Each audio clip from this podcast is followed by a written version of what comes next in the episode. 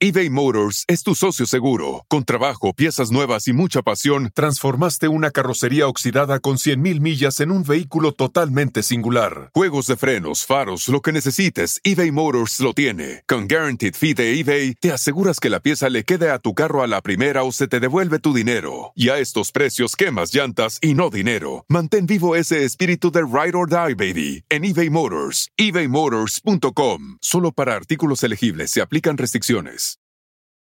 Let go with ego. Existen dos tipos de personas en el mundo: los que prefieren un desayuno dulce con frutas, dulce de leche y un jugo de naranja, y los que prefieren un desayuno salado con chorizo, huevos rancheros y un café. Pero sin importar qué tipo de persona eres, hay algo que a todos les va a gustar. Los crujientes y esponjosos Ego Waffles. Ya sea que te guste un desayuno salado, con huevos o salsa picante encima de tus waffles, o seas más dulcero y los prefieras con mantequilla y miel. Encuéntranos en el pasillo de desayunos congelados. Lego with Ego. Hola, soy Marimar Vega Y yo, Efraín Martínez. y queremos invitarlos a nuestro rincón. El rincón de los errores donde errar es hasta bien visto.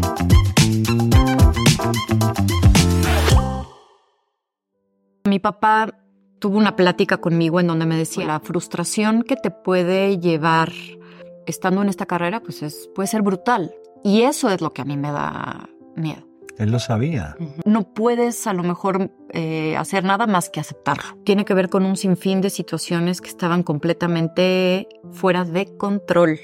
No sé si esto tenga que ver con algo que uno se crea o con algo que, que así nos educan, que es como el merecimiento. Entonces tienes que portarte bien para que te salves. No, no, no, no. Tienes que portarte bien porque es valioso hacer el bien. Creo que no ver al otro sería algo que, que- que me daría miedo. Las consecuencias de eso pueden ser terribles, ¿no? Para uno. Y mi relación con la pérdida, pues no ha sido la mejor. De hecho, yo creo que es la que más miedo me da. Sí llegó un momento en donde yo decía, no puedo salir de esto. Como que tocaste Sí, sí. lugares muy... O sea, como que dije, no, puedo, no, estoy, pu- no estoy lográndolo, ¿no? Es algo que tengo pendiente en mi vida y estoy como ahí también trabajando porque todo el tiempo uno pierde algo. Tenemos que normalizar la pérdida y la muerte. Totalmente. No es un trastorno psicológico, no es un trastorno mental, es una experiencia vital. Bienvenidos a un episodio más del Rincón de los Errores. Ya saben que cuando yo presento a mis amigas, normalmente lloro y las presento distinto, pues inevitable. Eh, nuestra invitada de hoy eh, es una mujer que yo conozco hace muchos, muchos años. Mi primera telenovela la hice con ella. Hemos trabajado juntas varias veces. Eh, hemos pasado por muchos momentos de la vida juntas. Y acabamos de hacer una serie también, que pronto la van a ver, que todavía no se estrena. Hicimos una novela que se llamaba Emperatriz. Seguramente la ubican de Amor en Custodia. Ha protagonizado muchas telenovelas en Televisa, muchas películas. Y estoy hablando de Adriana Luyer. Bienvenida, Adriana. Ay, muchas gracias, gracias. Qué padre estar aquí y qué padre poder pues hacer este programa contigo. Gracias. Que sí, en efecto, llevamos muchos años y muchas cosas vividas, muy buenas y otras que Exacto. Bueno, no tan son buenas malas, y pero que no son tan Muchos buenas. errores por ahí también. Pues muy bienvenida, Adriana. Muchas gracias. Este es un lugar en donde equivocarse es muy bien visto. Ay, Así es que es perfecto. Pues me parece muy bien, qué bueno. Qué bueno que exista un lugar así. Uy, ¿no? sí. Sin esa mirada externa que no te permite ser quien eres o, o Sí. equivocarte un día. Y siempre Sí. empezamos con uno que llamamos nuestro error preferido. Y lo explicamos de esta forma, porque no es que uno ande en la vida por ahí prefiriendo equivocarse o no, no, no. Pero eh, a veces en la vida nos encontramos con errores que se repiten mucho y que de pronto uno es consciente de ellos, Sí. pero se repiten y se repiten. Quizás algunos dejaron de repetirse y ya no están, pero te Sí. acompañaron mucho tiempo. O de pronto hay todavía alguno que se repite y se repite. ¿Cuál es tu error preferido, Adriana? La frustración. El manejo de la frustración. Ok. He tratado de trabajarlo durante años, porque además, bueno, pues me, me metí justo en una carrera en donde eh, estamos teniendo que lidiar con la frustración todo el tiempo Claro. y de pronto creo que no era tan consciente cuando eh, elegí esta carrera, que obviamente no me arrepiento nunca, no hay un solo día en donde me arrepienta haber escogido esta carrera, pero sí creo que no era muy consciente en su momento em, de lo que implicaba también esta carrera, en ese sentido. Es chistoso porque yo me acuerdo que, y nunca se me ha olvidado, cuando mi papá, bueno, creo que en su momento hubiera hecho lo que fuera porque yo terminara una carrera universitaria, pero pues ya casi, casi, o sea, ya estaba como jalando así, jalándome así para que pudiera yo terminarla porque no la terminé. ¿Cuál era? ¿Qué estudiaste? Comunicación. Como que mi papá decía, bueno, pues terminas a los 22 años y a los 22 años ya te pones a estudiar este, actuación. Pero la vida me llevó a que empezando a estudiar comunicación, me hicieron un casting que, hace, que no encontraban a una conductora y de pronto yo acompañando a una amiga que es la que iba en el casting, me dijeron, Ay, ¿no lo quieres hacer tú? Y yo sí, y, y, y me quedé. Y finalmente, pues entré a la escuela de actuación de Azteca. Tuve que tomar la decisión de dejar la universidad porque empecé a trabajar pues muy rápido. Entonces, yo me acuerdo que mi papá eh, tuvo una plática conmigo en donde me decía, a mí lo que más miedo me da de esta carrera no es todo lo que se dice de la carrera porque yo te conozco. Lo que me da miedo realmente es a lo que te puede llevar en cuestión de lo complicada que puede ser, los nos que puedes recibir. Él lo sabía. Sí, mi papá era un hombre muy sensible. Siempre siento que tuvo como alma de artista, aunque no se dedicó a, este, a nada de esto, pero entendía muy bien. Y entonces me lo dijo así, tal cual. Me dijo, la frustración que te puede llevar estando en esta carrera, pues es, puede ser brutal. Y eso es lo que a mí me da miedo. Nunca se me ha olvidado, ¿eh? Claro, puede ser. Yo creo que mi papá sentía que yo era una niña, bueno, una jovencita que era muy sensible, pero además también creo que tenía que ver que muchas veces, y lo digo no con soberbia, sino porque pues fue un rasgo que creo que él debe de haber visto, es que como que yo fui alguien que recibió como muchos aplausos como que en, la escuela, en, la, en la vida. Fui una niña afortunada en ese sentido, ¿no?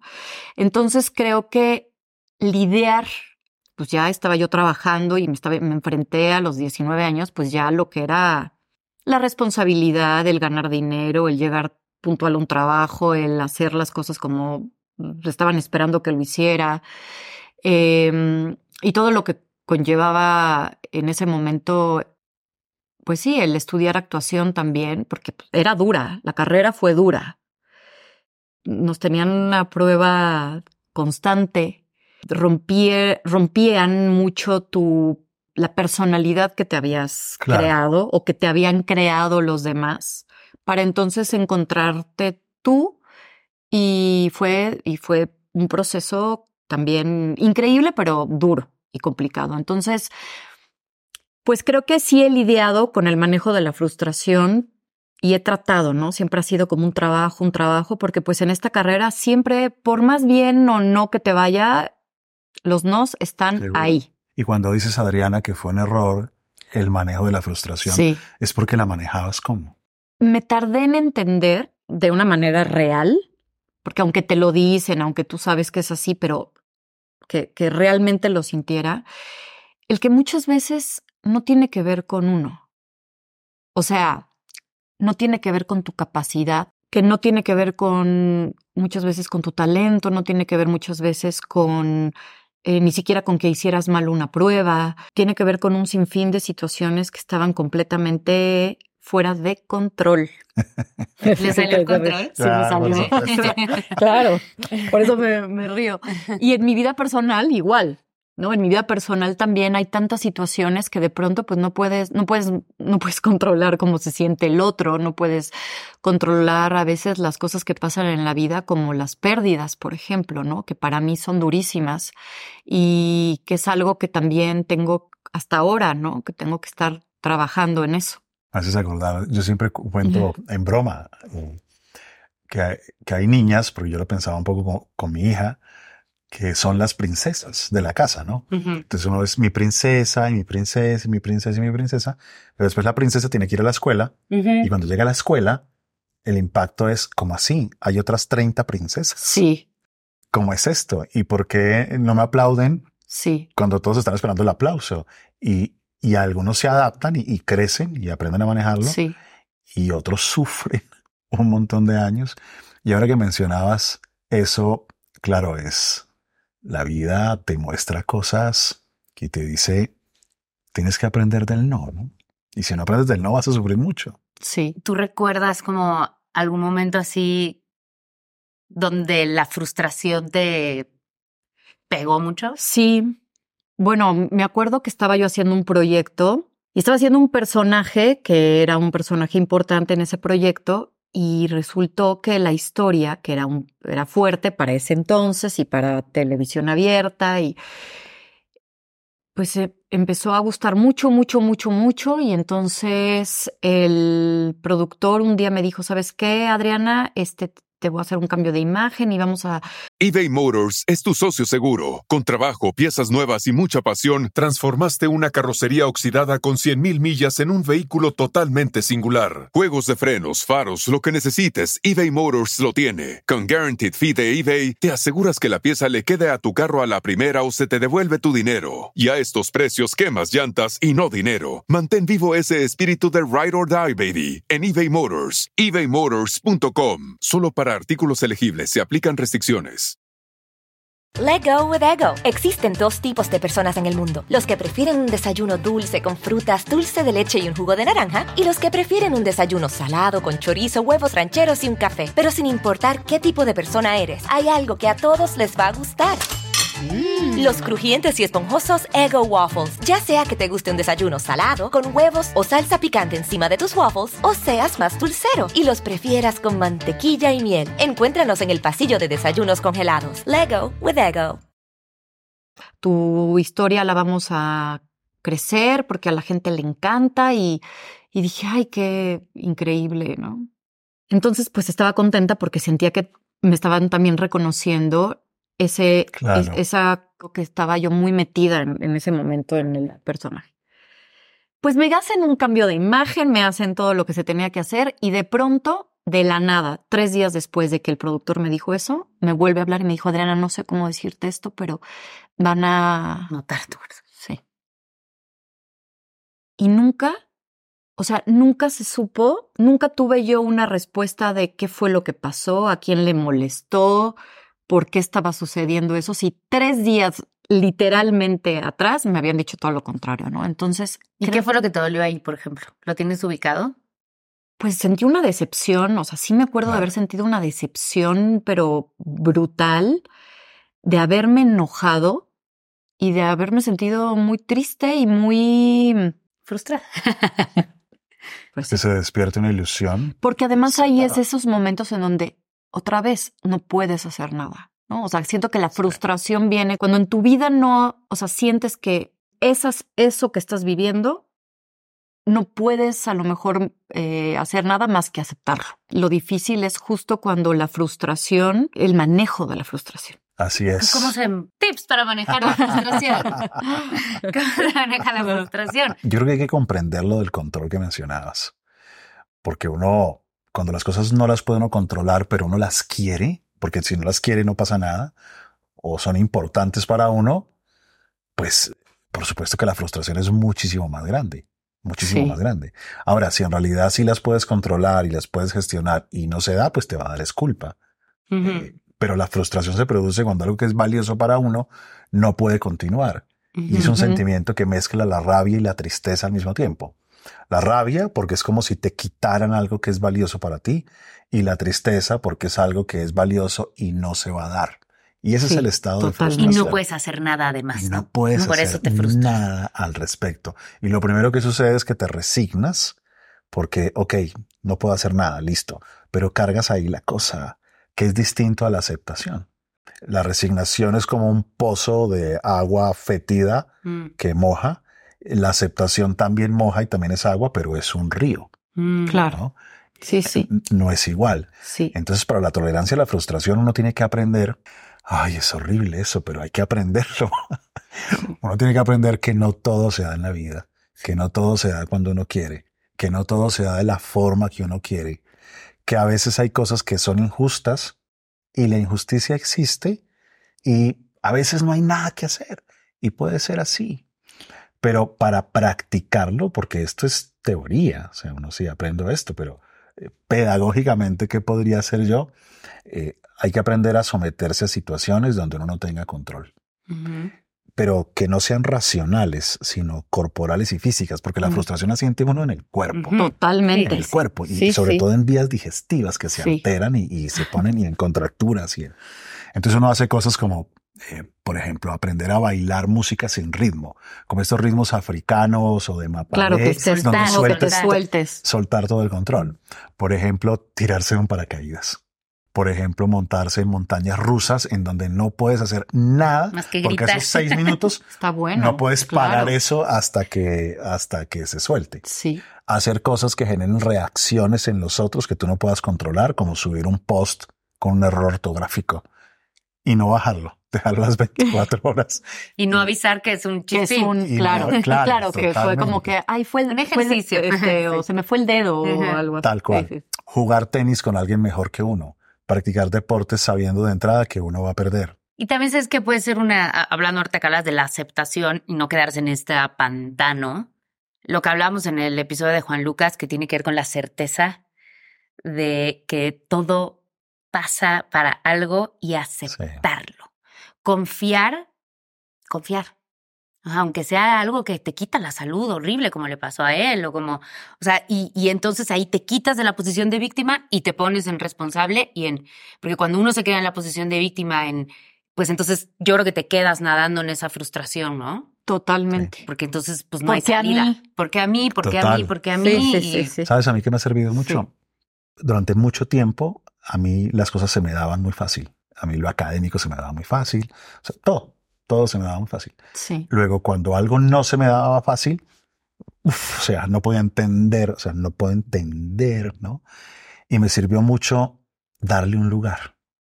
Porque lo que yo hacía era que percibía mi cuerpo apretado. Mi mm. cuerpo se apretaba. Mm. No puede ser, pero es que no puede ser. Es sin, o sea, no, no, soltar y que me atraviese. Como dejarlo vivir un ratito. Darle un espacio, darle un espacio, porque se vale que estés triste porque algo valioso no se va a dar. Sí. Se vale que tengas rabia porque algo valioso ha sido aniquilado o destruido. Y dejarlo ahí. O sentir como la mm, este, injusticia o... Sí. Yo sí creo que yo maduré en, bastante en ese sentido después de que mi papá falleció. Fue un golpe fuertísimo para mí, o sea, a pesar de que eh, sabíamos que iba a morir y vivir todo el proceso de la enfermedad, eh, la muerte, fue algo que, porque no hay forma de, hacer, nada. O sea, todo lo que puedes hacer es en función de que la otra persona esté bien, pero cuando te dicen ya no hay nada que hacer, pues es que ya no, sabes, no hay nada que hacer. Entonces, es trabajar como sea la aceptación y el entender que efectivamente, o sea, creo que, creo que ese es realmente el momento en donde entendí de una manera como mucho más profunda que sí, que hay muchas cosas en la vida que no van a salir, no van a ser y el resultado no va a ser lo que uno quiere. Sí, y manejar unos sentimientos que son muy difíciles. En, mi último libro de Cuando la vida te confronta, hago una parte de aceptar lo inaceptable. Porque aceptar lo aceptable es una bobada, pero aceptar lo inaceptable es el punto. Y es que hay dos sentimientos iniciales muy difíciles, el de impotencia y el de desamparo. impotencia, Totalmente. que hagas lo que hagas, no puedes hacer nada. Y desamparo, que no hay ninguna fuerza, ni mayor, ni superior, ni universal, ni nada, que si no hace parte de, devuelva el tiempo. Por eso la gente a veces pierde la fe, ¿no? Cuando se le muere un hijo, cuando se le muere algo, porque pues si ni, ni eso podía, o sea, ni eso tan grande pudo hacer nada, tanto es una que desesperanza. Le pedí, tanto que le pedí y no me lo dio. Y terminan peleados porque sienten que un buen Dios o el universo o la fuerza, como lo llamen, les quitó o no les dio y tras de que tienes una pérdida y sufres, ahora estás peleado con la concepción. Claro, porque además siento que siempre estamos, o sea, no sé si esto tenga que ver con algo que uno se crea o con algo que, que así nos educan, que es como el merecimiento, ¿no? O sea, es como esta cosa como de, tú eres una buena persona, te esfuerzas en esto, estudias para esto, entonces el resultado o lo que Debería. Sigue, ¿no? Sí, son O sea, cosas buenas para la La consecuencia, consecuencia de esto tendría que ser el que, el que no te pasen estas cosas o el que, ¿no? Sí, o el que... total. Sí, sí, sí. Y entonces ahí es como, ¿cómo? O sea, durante cuántos años yo creí o me dijeron que estaba, que estaba como vinculado una cosa con la La otra. Y de pronto, pues, es caer en, en cuenta en la vida poco a poco o de fregadazo, que pues no. Ujú. Qué súper punto, Adriana. Porque uno arma una lógica secuencial. Sí. ¿Cómo es posible que si yo soy una buena mujer, me pase esto? ¿Cómo es posible que si yo trabajo duro, no me den este trabajo? Exacto. ¿Cómo es posible? ¿Y, y, y de dónde sacó uno Que esa así tenía que lógica así ser. tenía que ser? Claro. Pero siento que es algo un poco aprendido. Sí, Un poco sí, yo crecí con esa idea, ¿no? claro, O sea, esas ideas de si eres una buena persona, te tiene que ir bien. totalmente. Creo que es difícil cuando empiezas a darte cuenta que pues en la vida las cosas no son así Es y que justamente tienes que relevarlo, Sí. tienes que aceptarlo Y a y veces trabajar la frustración otra vez. Es que siento que la frustración es algo, está en la vida de todos, ¿no? Todo, Sí. pero pues es, la frustración viene por todos lados. Y sí, yo he conocido gente que la frustración y el mal manejo de la frustración ha sido tan grande que lo ha llevado a, A botarse del décimo piso. Pues es es que sí. impresionante. o sea, situaciones Sí. feas, ¿no? Y entonces cuando veo esas cosas, por ejemplo, digo, no, no, no, o sea, necesito yo como el repetirte todo el tiempo como tengo esto, tengo, o sea, soy parte de todo esto que es bueno, que a veces a lo mejor lo doy por sentado, pero está ahí y es increíble y que cuando realmente me doy cuenta de esto que puedo perder, por eso siento que la muerte de mi papá fue algo tan importante para mí, Claro. porque toqué de una, o sea, siempre he tratado yo en la vida, la verdad, de, de tener siempre muy consciente mis prioridades y mis prioridades generalmente pues no, no van como por lo material, ¿no? Ni, pero aún así, a uno se le olvida a veces, ¿no? Entonces estás al pendiente como de, ¿por qué esto no? ¿Por qué no me salió esto? ¿Por qué esto no lo hice? ¿Por qué no me escogieron? Porque Y de pronto es como, sí, pero tengo todo esto que es increíble, que la vida me lo está dando y no lo, es, no lo había podido a lo mejor valorar tanto. El agradecimiento es muy importante cuando uno está viviendo momentos así, ¿no? Sí. Porque seguramente es una nube negra cuando no puedes ver nada de lo bueno que tienes, si te sientes en esa situación. Pero si un segundo, un segundo, ¿no? Eh, puedes ver, bueno, por tu salud o algo muy, Sí. muy sencillo, pues eso puede ser, ¿no? Como un, Sí. un- una manera de, de- de salirse un poco de la frustración, Sí. es agradecer lo que uno tiene. Tenemos creencias tan clavadas que hacen que uno de forma no consciente funcione así. Yo creo que hay dos cosas que nos hacen mucho daño en, en este tema. Uno, la educación premio-castigo, Claro. en la que crecemos la mayoría. Sí, Y dos, la educación en la salvación, que es una educación especialmente religiosa. Mm. Entonces tienes que portarte bien para que te salves. Claro. No, no, no, no. Tienes que portarte bien porque es valioso hacer el bien. totalmente. Que si existe algo así, que sea un efecto colateral. Perfecto. Claro, no para conseguir cosas. Claro, porque entonces ¿dónde Sí. está el otro? ¿No? Eh, yo, lo hago eh, que me, me porto bien porque me están viendo Mm. o me porto Sí, bien no por una consecuencia, sino por Exacto. algo de uno. Totalmente. O por conseguir totalmente. cosas, como si fuera una, un- una transacción todo el tiempo, ¿no? O sea, mis acciones Exacto. son para conseguir algo. Así es, así es. Y aparece la vida y te dice a la gente que trabaja muy bien, también pueden haber circunstancias donde se quiebre su empresa. Y O que comas que muy bien y te cuides muy bien y te dé una enfermedad. Claro, pero Sí. ¿por qué me dejaron si yo era un buen hombre? Pues porque a esos también los dejan. Sí, sí, sí, totalmente. Eso no quiere decir que no aumente, yo, o sea, yo creo que aumenta la probabilidad que si tú eres una buena persona, es más probable que tengas cosas bonitas en la vida. Pero es una probabilidad, no es causal. O sea, si normalmente eres una persona que trata de agradecer lo que tiene, que es positiva, que ve las cosas buenas cuando te pase una tragedia o algo malo, pues igual será más fácil que veas lo luminoso y no te quedes, ¿no? Eso es lo que sirve un poco, como la actitud. Y eso es lo que se tiene que vida. trabajar. Sí.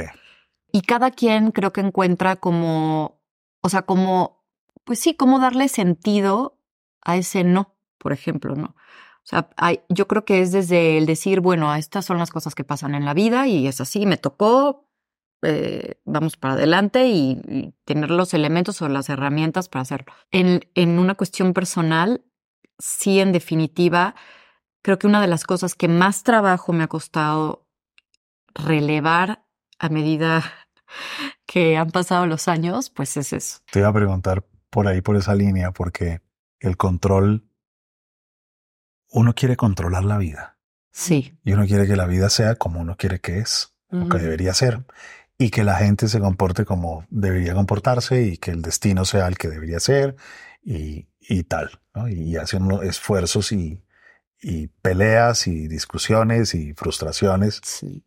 Y soltar el Mm. control no es tan sencillo, ¿no? Le dicen todo el tiempo, tienes que aprender a soltar el control. Sí. Eso no es tan fácil. Y el control excesivo te enferma. Puede ser útil, porque uno tiene que controlar algunas cosas. Es decir, si me contratan en una empresa para que haga estas tres cosas y tengo que estar pendiente, tengo que estar pendiente, porque es mi trabajo. No, no, no, se lo dejo a la vida, no, por eso lo Sí, contraté. sí, sí, sí. ¿no? Eh, pero el control es una, yo diría que es casi como una enfermedad del siglo XXI. Es que decíamos con Sandra que íbamos a hacer un grupo para los Ah, la- claro, dijimos que hacía- controladores Ah, anónimos. controladores sí, anónimos. sí, sí. ¿Qué error a ti te daría miedo cometer? Creo que mm, no ver al otro, fíjate. Creo que no ver al otro sería algo que, que- que me daría miedo porque siento que ahí es donde lo que puede suceder. eBay Motors es tu socio seguro. Con trabajo, piezas nuevas y mucha pasión, transformaste una carrocería oxidada con 100.000 millas en un vehículo totalmente singular. Juegos de frenos, faros, lo que necesites, eBay Motors lo tiene. Con Guaranteed Fee de eBay, te aseguras que la pieza le quede a tu carro a la primera o se te devuelve tu dinero. Y a estos precios, quemas llantas y no dinero. Mantén vivo ese espíritu de Ride or Die, baby, en eBay Motors. ebaymotors.com. Solo para artículos elegibles se aplican restricciones. Let go with ego. Existen dos tipos de personas en el mundo: los que prefieren un desayuno dulce con frutas, dulce de leche y un jugo de naranja, y los que prefieren un desayuno salado con chorizo, huevos rancheros y un café. Pero sin importar qué tipo de persona eres, hay algo que a todos les va a gustar. Los crujientes y esponjosos Ego Waffles. Ya sea que te guste un desayuno salado, con huevos o salsa picante encima de tus waffles, o seas más dulcero y los prefieras con mantequilla y miel. Encuéntranos en el pasillo de desayunos congelados. Lego with Ego. a partir de no ver al otro, el otro que, el otro que te importa, o sea, el otro que realmente las consecuencias de eso pueden ser terribles, ¿no? Para uno. Ujú. El de pronto decir, ¿cómo no, cómo no me di cuenta? Sí. ¿Cómo no lo escuché? ¿Cómo no me atreví? O como estuve pensando solo en mis frustraciones, en mis cosas y Exacto. dejé de lado, y ¿no? dejé, claro. Lo tengo consciente porque también es algo que he Claro. trabajado y que me he dado cuenta de lo importante que es. Pero creo que hoy en día sería algo que me, que me daría miedo. ¿Y cómo vas en ese camino? ¿Cada vez más fácil? Voy bien, este, siento que a mí los años, la verdad, me han ayudado. A O todos, sea, bueno, no, sé ¿no? si a todos. O sea, es lo que te digo, no Hay sé. unos que no ¿no? Creo aprenden. que sí. No sé, no sé, porque este, nosotros al final siempre, este, como amigas, pues nos juntamos, platicamos mucho nuestras cosas, hemos vivido desde que éramos pues, unas chavitas hasta ahora nuestras, lo que, lo que pasa en nuestras vidas, y pues sí me doy cuenta cómo nos, los años nos han ayudado, nos hemos ayudado también entre, entre nosotras y entre la gente que nos rodea, pero hablando personalmente, sí creo que pues, a mí los años me han ayudado. No solo siento que son los años, ¿no? Sino lo que ha pasado en los años Claro. y cómo he podido manejarlo, cómo he podido entenderlo y cómo he querido que no vuelvan a suceder ciertas cosas, ¿no? O sea, creo que yo a los 20 era mucho más egoísta que ahora. O sea, siento que en los 20 creo que soy una persona generosa, pero sí a mis 20 creo que estaba más, mucho más volcada en mí. O sea, más volcada en lo que yo quería lograr, lo que yo Sí. necesitaba, lo que, a dónde quería viajar, que eran lo- mis metas, mis sueños, ¿no? Hubiésemos tenido otros resultados en el test. Es lo que te decía yo. O sea, siento que hoy en día tengo unos resultados que me doy cuenta y digo, qué bueno. O sea, sí, sí digo, claro, tengo que seguir trabajando, ¿no? Pero me doy cuenta que, que hay resultados. Hay evolución. Hay ¿Qué sientes tú hoy que te podría seguir? Algo que sabes que todavía te puede doler mucho. Creo que la falta de oportunidad es algo que, que sí, que, que, me, que me, me cuesta en general. Eh, como de pronto el decir, como, oye, pero no me escuchaste, ¿no? Se puede lograr esto. O, eh, pues a lo mejor tú tienes esta imagen, pero claro que puedo llegar yo a ser este personaje. O, claro que tendría lo suficiente como para lograr irme a X país. O sea, no sé, como que la, la falta de oportunidad. Siento que es algo que ¿Tiene que ver con el tiempo o no? ¿O siempre yo es creo que tiene que como ver que con sientes que cada vez yo te- creo que tiene menos yo creo tiempo? que tiene que ver con el tiempo y tiene que ver con el concepto en general, ¿no? Pero claro, sí influye. Tenemos aquí una sección con otro. Acá tenemos muchos tipos de error Sí. y hay un error en Mm. particular que llamamos el error favorito. Ajá. Y el error favorito, que suena muy raro, pero es una manera de ver los errores con compasión. De- decimos favorito porque, porque hasta uno le debe a ese error un montón de cosas. Es ese tipo de error que tú miras hacia atrás y te dices, gracias. Gracias porque me, me hizo convertirme en un mejor ser humano, al punto que deja de ser un error. Desde esa perspectiva, Adriana, ¿cuál fue tu error favorito? Pues fíjate que yo creo que el ser como impulsiva, rebelde, me gusta, me- siempre, ¿eh? eso es algo que desde chiquita me pasa, me gusta llevarme con gente como un poco transgresora, este, con carácter, que son gente un poco libre, ¿no? O sea, que son más libres, que, o sea, es un error en cuanto a que otra vez regresándome, o sea, ahora ya lo tengo más, más medido todo, pero creo que también hubo una época en mi vida en donde de pronto no tenía tanta conciencia de muchas cosas y entonces, ¿no? Este, y era como que ahora lo veo de repente a ciertas cosas que hice o, Y qué peligroso. claro, y digo, no, imagínate ahora cómo lo sentía yo en ese momento y cómo lo veo ahora. Y ahora tengo otra conciencia y en ese momento no sé cómo de pronto, con qué desfachatez, de repente decía lo que pensaba, a lo mejor no con tanta conciencia de cómo hace sentir al otro. Claro, Por eso hablo de error, ¿no? O sea, sí.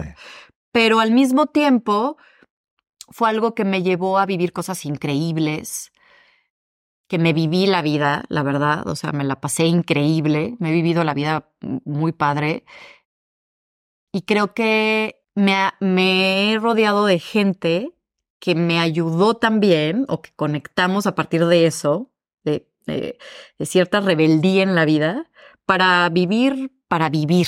No me quedé como con muchas ganas, ¿no? De, ay, es que esto no, no, porque, digo, siempre fui también, no, creas eh, que fui una loca, tampoco, o sea, tampoco, Yo estaba tratando ya de o imaginarme. sea, no, tampoco, No como tú.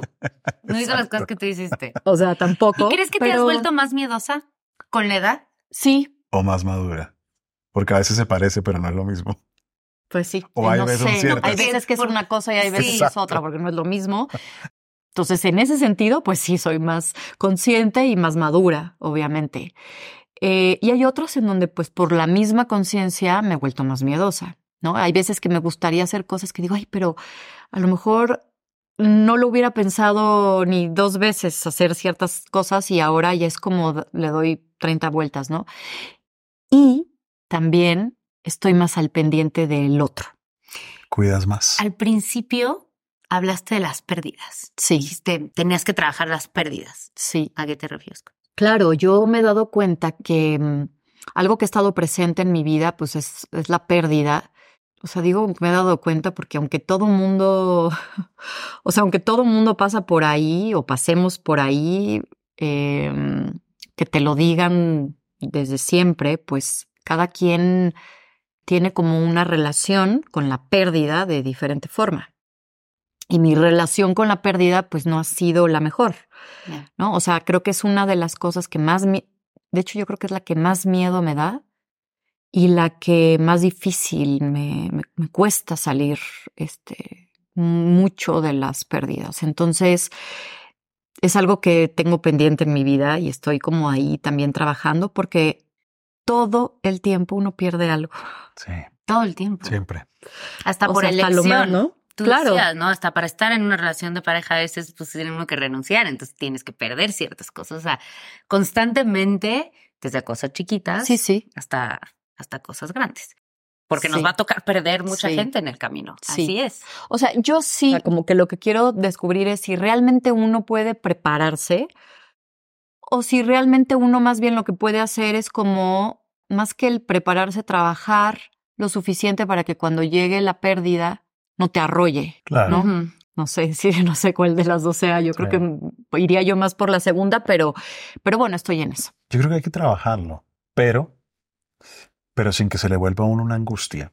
Eso. Porque es que en esta presión que uno tiene de ser cada vez más desarrollado, más crecido, más iluminado, uno quiere seguir trabajando en uno, toda la vida trabajando en uno y trabajando en uno y trabajando Sí. en uno, y se le convierte en un mantener presente algo que no está, porque es un futuro que no sabemos si es en dos meses o en 25 años, y uno se pone a trabajar y a prepararse para la muerte de un ser querido, Sí. y entonces vive con angustia. Ya está sufriendo antes de. Totalmente. Exacto. Totalmente. Entonces es un riesgo Sí. que hay Sí. ahí, hay que tener cuidado, sobre todo con aquellos que nos presionamos con el, hay que seguir evolucionando, evolucionando, evolucionando. No, Lo que siento en mí, por ejemplo, más que el presionarme por estar bien y por este, es que ya llega, por ejemplo, en mi caso sí llegó un momento en donde yo decía, no puedo salir de esto. Como que tocaste Sí, sí. lugares muy... O sea, como que dije, no puedo, no estoy, no estoy lográndolo, ¿no? O sea, no estoy, o sea, por fortuna no me fui de plano así a, ¿no? Pero sí, sí, sí sentí ese momento donde decía, no puedo, no puedo salir. Y ni para, ¿no? O sea, ya trabajé, ya fui a acupuntura, a la terapia, a mis amigas, Sí. obviamente mi, mi esposo, mi, mi familia, o sea, y no podía salir de esa, ese sentimiento que Sí. era como, ¿no? Entonces, que es un poco lo que tú dices, ¿no? Que es como trato, pero ¿Y cómo saliste? ¿Lo tienes ubicado? la verdad siento que fue una, sí fue una decisión. O sea, sí fue a partir de decir, ya no puedo estar en esto. O sea, no, no, no puedo ya no estar. O sea, tengo que lograrlo. Por todos, ¿eh? Por mí, por mi esposo, por... El trabajo me ayudó mucho. Yo creo que nosotros los que nos dedicamos, la verdad, también a esto que tiene que ver como con arte de alguna manera o expresión, ¿no? Sí. O sea, pues tenemos esa posibilidad también que siempre de una o de otra manera nos ayuda. Y a mí me ayudó. Mi filósofo preferido en, en los temas de, de pérdida. Eh, también se lo mencionaba a Juan, que es eh, Carl Jaspers. Y Jaspers decía que uno pasaba tres etapas. Una primera etapa que él llamaba la soledad del conocimiento.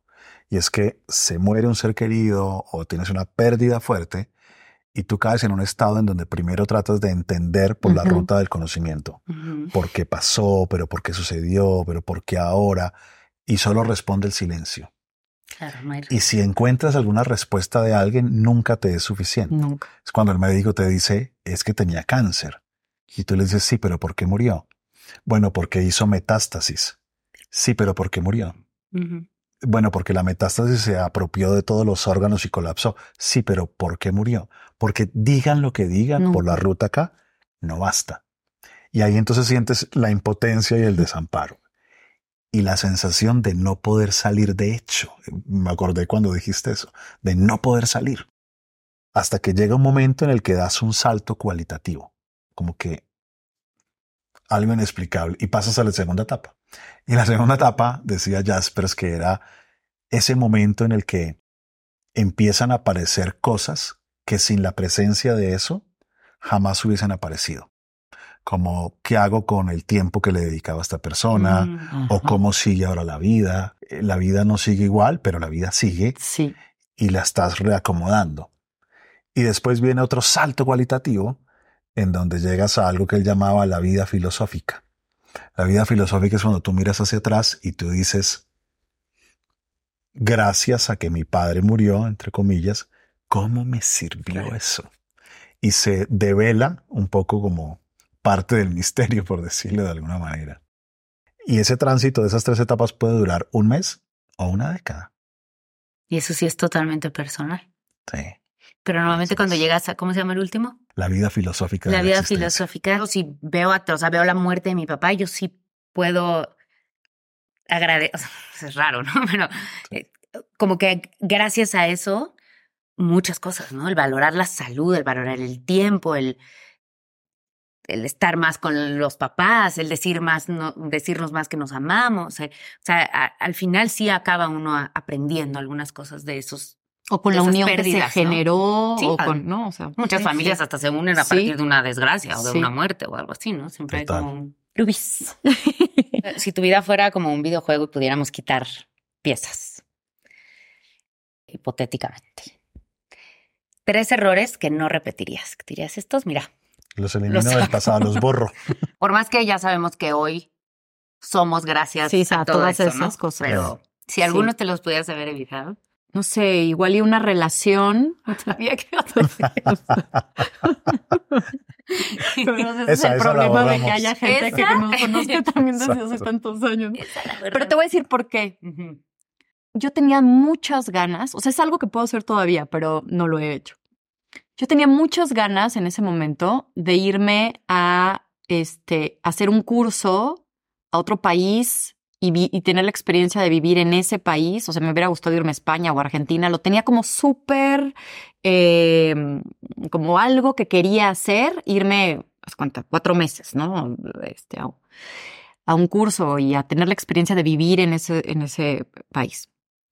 Y creo que en ese momento, que también obviamente tuvo que ver con el trabajo, pero principalmente, y creo que pues finalmente, pues no, No lo hiciste por ese hombre, ¿no? por Y, esa esa- relación. y entonces, mm, digo, no es que no haya valido la pena, pero es, es algo que podría haber evitado y mejor cumplir este sueño que creo que es- hubiera estado increíble y que finalmente también después de eso, por fortuna,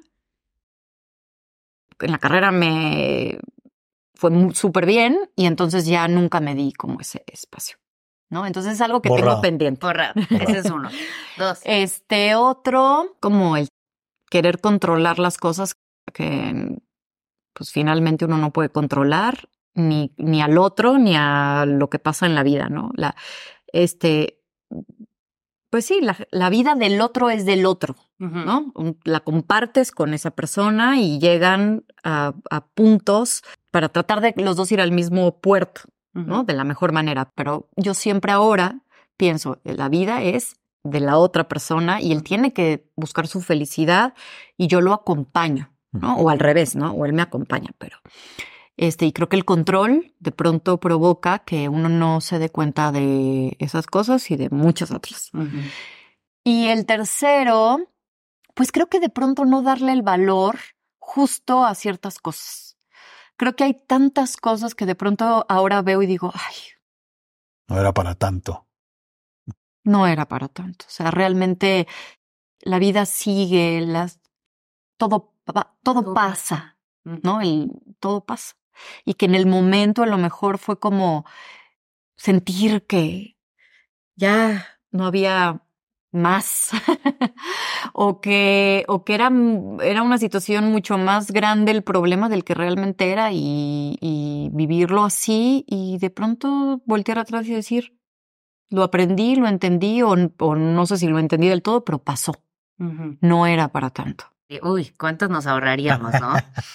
¿Cuántas en la vida si uno de repente pensara, Ah, no vale la pena? Pero que también luego pienso y digo, bueno, es fue, parte de crecer. Sí. En Sí. Y en ese momento. Y lo también era. es una cosa de la edad, En ¿no? ese momento lo era. Lo hemos hablado, Totalmente, o sea, cuando uno sufre por amor Sí. a los 20 nunca va a ser ahora, o sea, es distinto, ¿no? Pero pues uno Así es. obviamente va aprendiendo. No hay guerra porque te dejo en visto una hora. No, porque uno va haciendo el callito, ese, el, el famoso callito del que hablamos. Así es. Hemos llegado a la terapia. Al fin. La Ah, terapia no, es un vale. espacio donde Nuestra última sección. es la última sección que este espacio es para, justo para, bueno, el espacio en general, pero esta, esta sección, para que tú le puedas preguntar a Efren algo que tú quieras, ya sea para ti o algo que sepas o creas que le, una pregunta, que su respuesta le pueda ayudar a la gente. Sé que es algo personal, lo que te, o sea, que, es, que se vuelve una situación personal, pero no sé si haya una respuesta a esto que te voy a preguntar. Eh, ¿Tú crees que en un proceso, por ejemplo, de un duelo, sea mejor, por ejemplo, la, mm, la terapia o como también eh, la mm, tanatología? Los duelos son parte normal de la vida. O sea, lo normal es que uno tenga un periodo de duelo y eso no es un problema psicológico, eso no es un trastorno mental, eh, nada. Hay algunos duelos que se complican porque te activan otro tipo de cosas que hacen que algún tema de ansiedad o de depresión que tengas ahí se alborote, porque se perpetúan en el tiempo y se te enreda la vida. Y ahí, en ese tipo de duelo, es donde la ayuda puede jugar un papel eh, Importante. maravilloso, maravilloso. A veces hay temas tanatológicos que funcionan como una forma de terapia, a veces como una forma de acompañamiento, Mm. pero el grueso de la gente transita los duelos sin psicólogos, sin psiquiatras, sin tanatólogos, nada, con, con la vida, con la vida. Y lloran sus muertos y se reúnen con sus amigos y, ¿no? Sí. Pero si uno siente que se le está complicando, ahí la ayuda es importante. Y, y tomar algunas medidas. Por ejemplo, eh, hay que cuidar a los bien intencionados. Los bien intencionados son los que se acercan a decirte cosas muy raras en ese momento. Como, Échale ganas. "Ti- Tienes un angelito en el cielo. No, ¿cuál angelito en el cielo? Sí. Yo lo quiero tener aquí. O échale ganas, o mete la actitud. eh, y lo hacen De de, buena fe. corazón, pero no, no es el momento. ¿no? También uno tiene que a veces retirarse a la calma y, y tener su proceso y llorar sus muertos y llorar sus penas. ¿no? También a veces uno tiene que ah, comprender que cuando alguien llora y llora y llora, a veces las lágrimas son un tributo a un ser amado. Mm. Y no pasa nada, no pasa nada. Lo que pasa es que no sabemos qué hacer con la tristeza del otro o con las lágrimas del otro y no, no, no entendemos. Ay, ya, ya, ya. No, no. no es, es mi proceso. Sí. Todos los duelos son diferentes. Suelen pasar a veces por algunas etapas parecidas. Algunos transitan la rabia, echándole la culpa al universo o a Dios que te quitaron algo, o la tristeza después, o, o- a mí me gusta verlo en esas tres etapas que, que vivimos, pero creo que algo que es muy importante es pensar que tenemos que normalizar la pérdida y la muerte. Totalmente. No sé Normalizar. cómo. No es un trastorno psicológico, no es un trastorno mental, es una experiencia vital. ¿Cuánto, bueno, no sé si existe esa respuesta o no? Hay un periodo más o menos normal de lo que tiene que durar una persona en un duelo y si eso se prolonga, entonces saber que está co- que se complicó y hay que tomar ayuda. Yo, yo no creo que haya un tiempo que uno pueda decir si, si al mes tal cosa. Ya. Lo que yo creo es que muta el duelo. Eh, ¿Qué quiere decir que muta el duelo? Sí, que a veces hay, cambiando. claro, hay una etapa en la que uno no cree o no, no entiende o uno sigue esperando que, que la llamada llegue o uno suele Sí. Y eso puede durar unos días, puede durar unas semanas. Es posible que 10 años después, el 5 de Ay, noviembre, qué fuerte. Que Algo era el te, día de algo su- te, ¡pum! qué y salga. fuerte. Entonces uno dice, no, no, no he trabajado mi duelo. No, no, no. Es que era el 5 de noviembre cuando cumplía años y, y es obvio que te acuerdes y se- tengas esto y te pongas a llorar. Y Sí. no, no quiere decir que quedó traumatizado. Sí. o que, Sí, o que no lo ha superado. No, no superado. con lo que tú decías, ¿no? Que esta, esta, esta necesidad de sentir que ya, o sea, yo me acuerdo que una amiga mía, me, ha- su papá murió, hasta de cuenta, cinco días antes, ¿no? O seis. Bueno, yo le mandé un mensaje a- para este, que supiera que estoy pendiente de ella y que y, y ver cómo está. Y entonces cuando me, me, me regresa el mensaje, me dice, yo sé, ¿no? Este, que tú me entiendes perfectamente bien, eh, siento que ya viví lo peor, siento que ya de ahora en adelante voy a tratar de estar muy bien, de que, de que, o sea, me lo puse de una manera como si ya, o sea, como ya pasé por, por lo peor, A los cinco días. claro, ¿no? Entonces yo, Y luego viene una Navidad o viene. no, no, cosa, en los dos, en los dos meses, ¿no? Entonces yo me quedé callado, me acuerdo que me quedé como callada pensando y dije, lo que le falta. Claro. cosa. Yo, como que yo dije, la gente no, mm, siempre estamos como esperando que todo se resuelva. Más rápido de No, lo que no entendió la, montaña rusa del duelo. Porque Sí. la gente llega, se siente dos días bien. Ya, ya. Sí, Y de pronto llegó el domingo y ¡mu! sí. Y dice, pero, ¿cómo así? Pero sí, ya, ya. No. Y bueno, ahorita estamos hablando de la muerte y es distinto, pero en, en las, en cuando uno termina relaciones de pareja, creo que por eso la Es- gente es regresa muchísimo. Sí. Porque primero ponle que llevabas años y entonces le ves el lado bueno y la soltería, ¿no? Entonces, igual al principio te sientes hasta mejor de lo que pensabas. Eh, voy a salir. eh. Y de repente a los seis meses, algo, ese día te sientes solo, o sea, y entonces uno confunde ese dolor o ese extrañamiento con que tienes que regresar. Claro. Y la cabeza quiere cuidarte, entonces dice, de pronto fue un error, de pronto me aceleré, de pronto no era tan malo realmente. Era eh, Y vas para atrás. la cabeza ahí con sus Sí. trucos. Ah, Entonces hay que tener paciencia y, y es un, un, un proceso. Así es. Así es. El cuando- sufrimiento es parte de la vida. El duelo es parte de la vida. Y solo cuando sientas que obviamente estás como, como igual, ¿no? Creo que es la, o sea, como que si estás sufriendo igual en el momento uno y llevas seis meses igual, creo que es como cuando hay que buscar ayuda un poco, ¿no? cuando empiezas, a, cuando empiezas a disfuncionar en, en términos que eh, hay gente que empieza a alucinar, a escuchar voces, a ver cosas angustiantes, no es no esta relación bonita de escuché un susurro de mi padre hermoso al oído. No, no, no, una cosa distinta. Eh, cuando empiezas a ver que no puedes habilitarte de nuevo a la vida y Ujú. llevas un año y no puedes ni trabajar y no puedes, claro, de pronto esto sea complicado. Ya. ¿no? Sí. Pues qué rica conversación. Ay, Muchas gracias, de verdad. muchas gracias. No, qué padre el programa, me encanta y muchas felicidades, la verdad, por hacerlo, porque creo que para uno y para toda la gente que lo que los ve es importante hablar de lo que a veces no son cosas cotidianas, pero no se habla. Así es, No, ponerlo y- encima y- de la mesa. Y el Y- asumir el, el error, ¿no? Nos libera a todos. Al que lo habla, al que lo escucha. Y, al a- que y lo en cada comenta. episodio surgen temas tan diversos, tan... Con las mismas preguntas, a eso de Claro, que somos por, todos por eso no se pueden perder ninguno. Tienen que suscribirse. La campanita, La campanita. campanita, campanita. Gracias. Gracias. Ay, muchas gracias. No,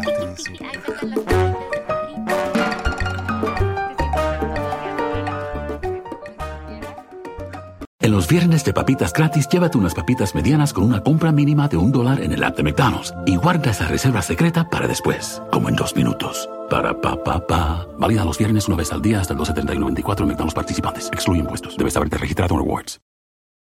Let go with ego. Existen dos tipos de personas en el mundo: los que prefieren un desayuno dulce con frutas, dulce de leche y un jugo de naranja, y los que prefieren un desayuno salado con chorizo, huevos rancheros y un café. Pero sin importar qué tipo de persona eres, hay algo que a todos les va a gustar. Los crujientes y esponjosos Ego Waffles. Ya sea que te guste un desayuno salado, con huevos o salsa picante encima de tus waffles, o seas más dulcero y los prefieras con mantequilla y miel. Encuéntranos en el pasillo de desayunos congelados. Lego with Ego.